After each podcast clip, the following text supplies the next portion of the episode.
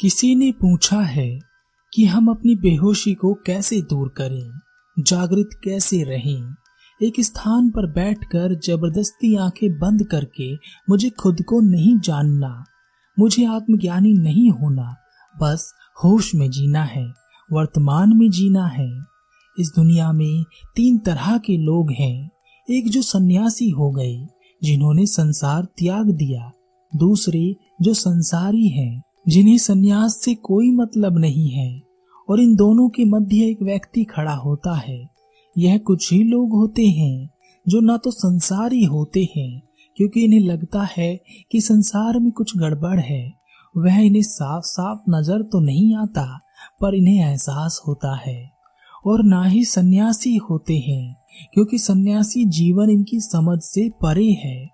एक और जहाँ एक सन्यासी के जीवन में बहुत सारी चुनौतियाँ होती हैं और उसका एक ही लक्ष्य होता है और वह खास तौर से उस लक्ष्य की ओर ही बढ़ता है।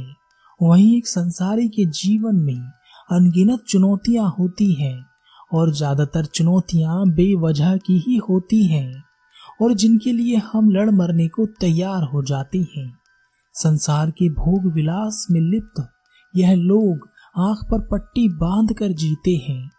पर वह तीसरा व्यक्ति, जो न संसारी है और ना ही सन्यासी है, उसका जीवन इन दोनों से भी जटिल हो जाता है, क्योंकि वह संसार छोड़ नहीं पाता, क्योंकि उसकी जिम्मेदारियाँ बहुत ज़्यादा हैं, और सन्यासी जीवन को पकड़ नहीं पाता, क्योंकि संसार का त्याग आसान नहीं है। फिर भी वह कोशिश में लगा रहता है कि कुछ जान ले, कुछ समझ ले। यही इस संसार में रहते हुए जागृत रहे। लेकिन क्या इस व्यक्ति के लिए जागृत होना आसान है? तथागत गौतम बुद्ध ने अपने शिष्यों के लिए बहुत सख्त नियम बनाए थे, क्योंकि वह जानते थे कि यह संसार अपनी ओर खींचता है। जो भी संसार की ओर खींचा, वह एक ऐसी दुनिया में प्रवेश करता है, जो स्वार्थ और लालच पर टिकी है। धन का लालच, प्रेम का लालच, अधिकारों का लालच, मान सम्मान का लालच और इन सबसे बड़ा विपरीत शरीर का लालच, यानी सेक्स का लालच। यह सभी चीज़ें हमें सपने दिखाती हैं। भविष्य की कल्पनाएँ गढ़ती हैं कि ऐसा होगा, वैसा होगा। बस यह कर लो तो सारे सपने पूरे होंगे। आपने देखा, जब आप रात में सपने देखते हैं, सपने में आप एक पूरी दुनिया, पूरी ज़िंदगी भी जी जाते हैं। और जब तक आपका सपना चल रहा होता है, आप हमेशा बीच में ही होते हैं, यानी संतुष्टि नहीं होती। और जैसे ही आपकी आँखें खुलती हैं, और अगर आपको सपना याद है तो आप हमेशा सोचते हैं कि आगे क्या होना था। इसी प्रकार संसार के जो सपने हैं, वह कभी खत्म नहीं होते हमेशा बीच में ही रहते हैं। यह कभी पूरे नहीं होने वाले। पूरे होने का भ्रम अवश्य बना रहता है। इसी को माया भी कहते हैं। और जैसे ही सोते समय हमारे सपने टूट जाते हैं पर आँखें खुल जाती हैं। संसार में भी हमेशा सपने टूटते हैं, क्योंकि यह सपने खुली आँखों से देखे जाते हैं। तो आँखें बंद होने पर सपने टूटते हैं, यानी मृत्यु हो जाती है। बंद आँखों के सपने आँखें खुलने पर टूटते हैं और खुली आँखों के सपने आँखें बंद होने पर टूटते हैं। इसी कारण एक सन्यासी कठोर नियमों में बंधता है, वह साधना करता है, ध्यान करता है, वह अपने भीतर के संसार को बाहर निकालता है। क्योंकि कोई संसार बाहर की ओर नहीं है, संसार हमारे भीतर बसता है और एक बार जब वह संसार से खाली हो जाता है तब भी वह साधना और ध्यान जारी रखता है, क्योंकि संसार खींचता है और जागृति और समझ ही से बचा सकती है।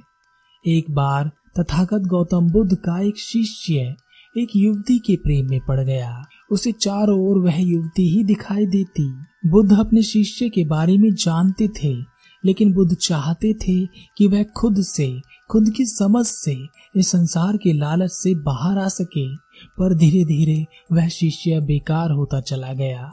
उसे न भूख लगती, ना वह ठीक समय पर सोता, ना ही ध्यान और साधना में उसका मन लगता। वह आलसी हो गया था। वह किसी भी बहाने से, बस उस युवती से मिलने निकल जाया करता। जब बुद्ध ने देखा, उनका शिष्य खुद की समझ से संभल नहीं रहा, तब बुद्ध ने उस शिष्य को चेताया और कहा कितनी बार गलती करोगे? हर बार एक ही गलती को दोहराना उचित नहीं। तुम हर बार गिरे हो, हर बार पछताए हो, फिर भी उसी गड्ढे में गिरने की तैयारी कर रहे हो। समझ जाओ, जाग जाओ। पर उस शिष्य को संसार ने पकड़ लिया था। एक रात विहार छोड़कर वह चला गया और उस युवती के साथ विवाह रचा लिया। कुछ वर्षों बाद वह शिष्य चोरी करते हुए पकड़ा गया। राजा ने उसे मृत्यु दंड दिया। जब शिष्य को सिपाही पकड़कर ले जा रहे थे, तब वहाँ से तथागत गौतम बुद्ध गुजरे। बुद्ध को देखते ही उसे याद आ गया कि वह बुद्ध का शिष्य था। उसकी राह कुछ और थी, उसकी खोज कुछ और थी। वह इस मार्ग पर भटक कर आ गया है। वह क्या हो गया है? एक चोर बनकर रह गया है। बुद्ध ने अपने शिष्य को पहचाना और उसके पास आकर कहा, समय अभी भी नहीं निकला। हर बार पछताए हो, पछताते ही रहे हो। कितनी बार पछताओगे? अपनी स्मृति को प्रगाड़ कर, ध्यान कर। जो ध्यान तूने अर्जित किया था, उसे ध्यान कर। अब जब सब छूटने ही वाला है तो किसका इंतज़ार कर रहा है? स्मृति को जागृत कर, देख तू कौन है? बुद्ध की बात उस शिष्य की समझ में आ गई। उसकी समझ का एक दायरा खुल गया और उसने अपने ध्यान को याद किया और वह तुरंत ही ध्यान में उतर गया। उसका रूप परिवर्तित हुआ, जो चोर दिखता था। अब तेजस्वी सन्यासी दिखाई दे रहा था। राजा को जब यह बात पता चली, तब राजा ने खुद उस चोर को देखा और कहा, यह चोर नहीं हो सकता। राजा ने उस शिष्य से पूछा क्या वाकई तुमने चोरी की थी? अगर तुम कह दोगे कि तुमने चोरी नहीं की थी तो मैं तुम्हें छोड़ दूँगा, शिष्य ने कहा। राजन, जान बचाने का लालच भी लालच होता है, और मुझे यह लालच नहीं है। मैंने संसार में रहकर चोरी की यह सत्य है। इस संसार में हर कोई चोर है, हर किसी को चोर बनना ही पड़ता है, कोई धन की चोरी करता है कोई प्रेम की चोरी करता है, कोई सम्मान की चोरी करता है, कोई विचारों की चोरी करता है, बिना चोरी के इस संसार में कोई काम नहीं। यहाँ सब लुटेरे हैं, लेकिन जो लुटने को तैयार है वही सन्यासी है। राजा उस शिष्य की बात से प्रभावित हो गया और उसने उस शिष्य का अपराध क्षमा कर उसे मुक्त कर दिया। एक सन्यासी को संसार खींच सकता है। उसे पद भ्रष्ट भी कर सकता है।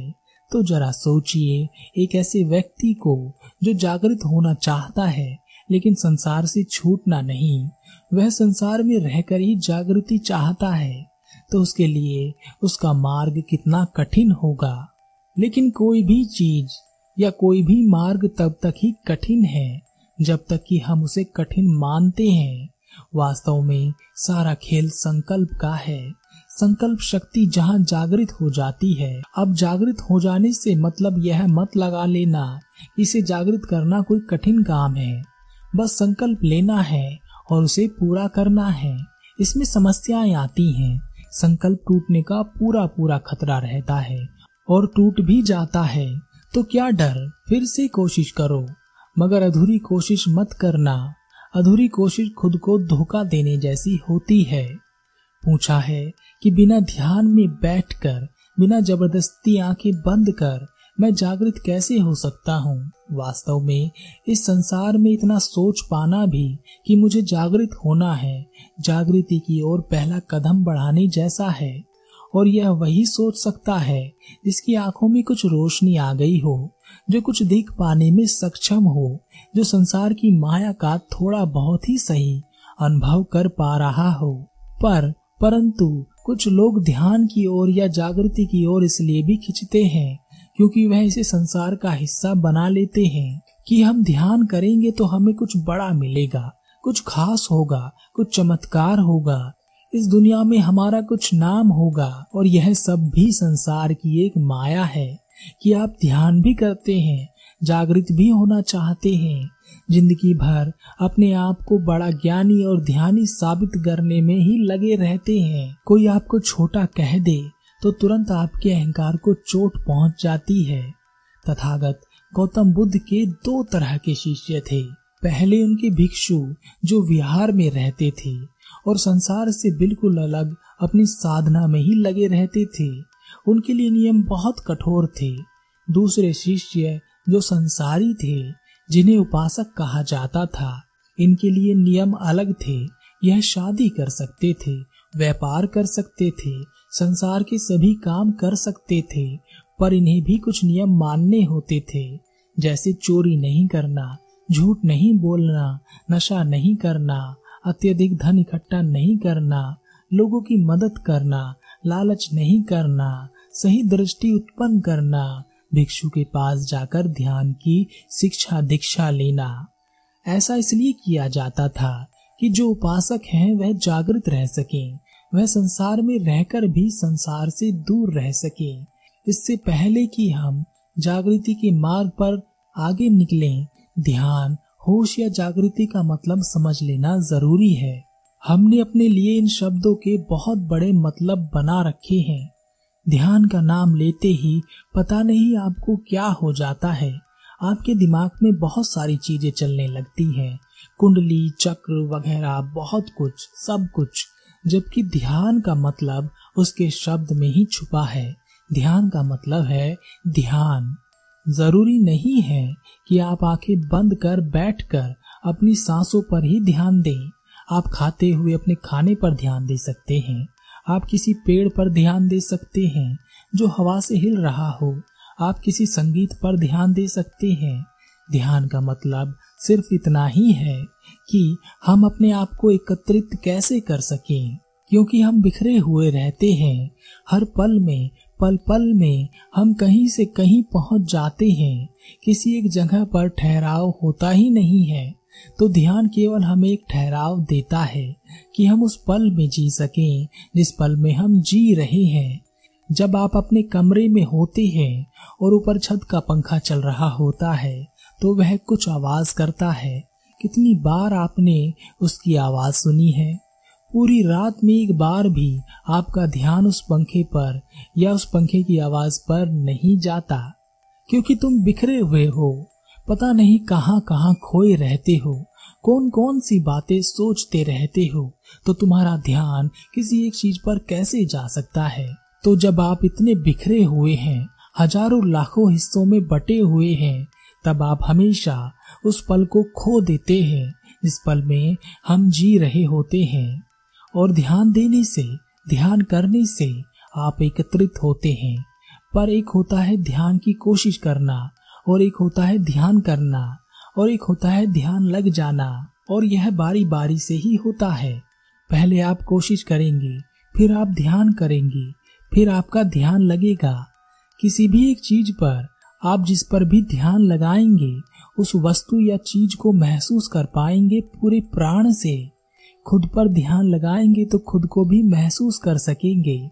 ज़रूरी नहीं है कि आपको आँखें बंद कर ज़बरदस्ती बैठना है। पर एक संकल्प लेना होता है, जो आप में शक्ति का संचार करता है।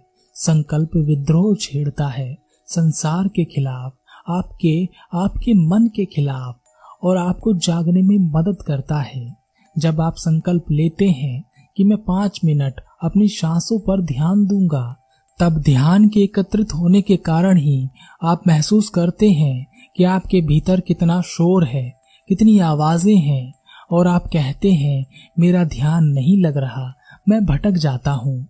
वास्तव में आपका ध्यान लगने की तैयारी कर रहा है, क्योंकि इतना शोर, इतने विचार आपके अंदर पहले से ही हैं। लेकिन ध्यान न देने की वजह से आपको दिखाई नहीं देते, सुनाई नहीं देते। लेकिन जैसे ही आप ध्यान लगाते हैं, सब सुनाई और दिखाई देने लगता है। और आप घबराते हैं कि यह क्या ध्यान का मतलब होता है विचारों का ना होना, और यहाँ तो विचार ही विचार है। नहीं, ऐसा नहीं है। ध्यान का मतलब होता है देखना, जो जैसा है वैसा ही देखना। विचार है तो विचारों को भी देखना। किसी ने पूछा था कि मेरे मन में गंदे ख्याल आते हैं, और गंदे ख्यालों से बचने के लिए मैं ध्यान करता हूँ तो ध्यान में और ज़्यादा गंदे विचार आते हैं। मैं क्या करूँ? हमारा मन घर की तरह होता है। जिस प्रकार हम घर में सामान सजाते हैं, उसी प्रकार हम मन के अंदर भी विचारों को सजाते हैं। जब हम बहुत व्यस्त रहते हैं तो घर की सफ़ाई नहीं करते। आते हैं, अपना काम करते हैं और चले जाते हैं। लेकिन एक दिन आपका ध्यान आपके घर की साफ़ सफ़ाई पर जाता है। तब आप ध्यान से अपने घर की साफ़ सफ़ाई करते हैं। तब आपको उस दिन अपने घर में वह गंदगी भी दिखाई दे जाती है, जिसका आपको पता ही नहीं था। इसी प्रकार, जब आप अपने मन की सफ़ाई करने के लिए ध्यान करते हैं तो जो गंदगी आपने जाने अनजाने में मन में बसा रखी है, वह तो दिखाई देगी ही, और दिखाई देगी तभी तो आप उसकी सफ़ाई कर सकेंगे। तो इन विचारों से भागना नहीं है, इन्हें देखना है। देखोगे तभी तो विचार शून्य हो सकोगे। अब यह शून्य शब्द भी बड़ा कॉम्प्लिकेटेड है। जहाँ शून्य कह दो, वहाँ पता नहीं आप क्या क्या सोच बैठते हैं। हमारी समस्या की जड़ हमारा सोचना ही तो है। जब हम निर्विचार होकर सोचते हैं तो सत्य को पाते हैं। पर जब हम अपने पूर्व विचारों से भरे हुए सोचते हैं तो विचारों की एक ऐसी अनंत श्रृंखला बनती है कि हम उसमें खो जाते हैं। इसलिए ज़्यादा दिमाग पर ज़ोर न डालते हुए ध्यान करो। ध्यान तो करना ही पड़ेगा, ध्यान तो लगाना ही पड़ेगा। आँखें बंद कर नहीं कर सकते तो आँखें खोल कर कर लो। अपने भीतर ध्यान नहीं लगा सकते तो बाहर ही ध्यान लगा लो। सांसों पर नहीं लगा सकते तो किसी चिड़िया की आवाज़ पर लगा लो, किसी संगीत पर लगा लो। कैसे भी करके अपने आप को एकत्रित करो। जैसे ही आप एकत्रित होते हैं, वर्तमान में आना नहीं पड़ता, वर्तमान में हो जाते हैं। और जिस आनंद की बात बड़े बड़े योगी और सन्यासी करते हैं, वह आनंद वर्तमान में आने का ही है। किसी भी चीज़ को ज़्यादा बढ़ाओ, चढ़ाओ मत। हल्का फुल्का रहने दो। आसान समझो, जीवन आसान नहीं है, पर जीवन ही आसान है। इसे समझकर देखो, तुमने कोई जन्म लेने के लिए बहुत मेहनत नहीं की है। जो जीने के लिए इतनी मेहनत कर रहे हो और मृत्यु से डर रहे हो जीवन एक अवसर है, इसका उपयोग जीने के लिए करो कंफ्यूज होने के लिए नहीं। ज़िंदगी भर चिंता में मरोगे तो जियोगे कब? अब तो ध्यान भी एक चिंता बनकर रह गया है, यह बहुत गलत है।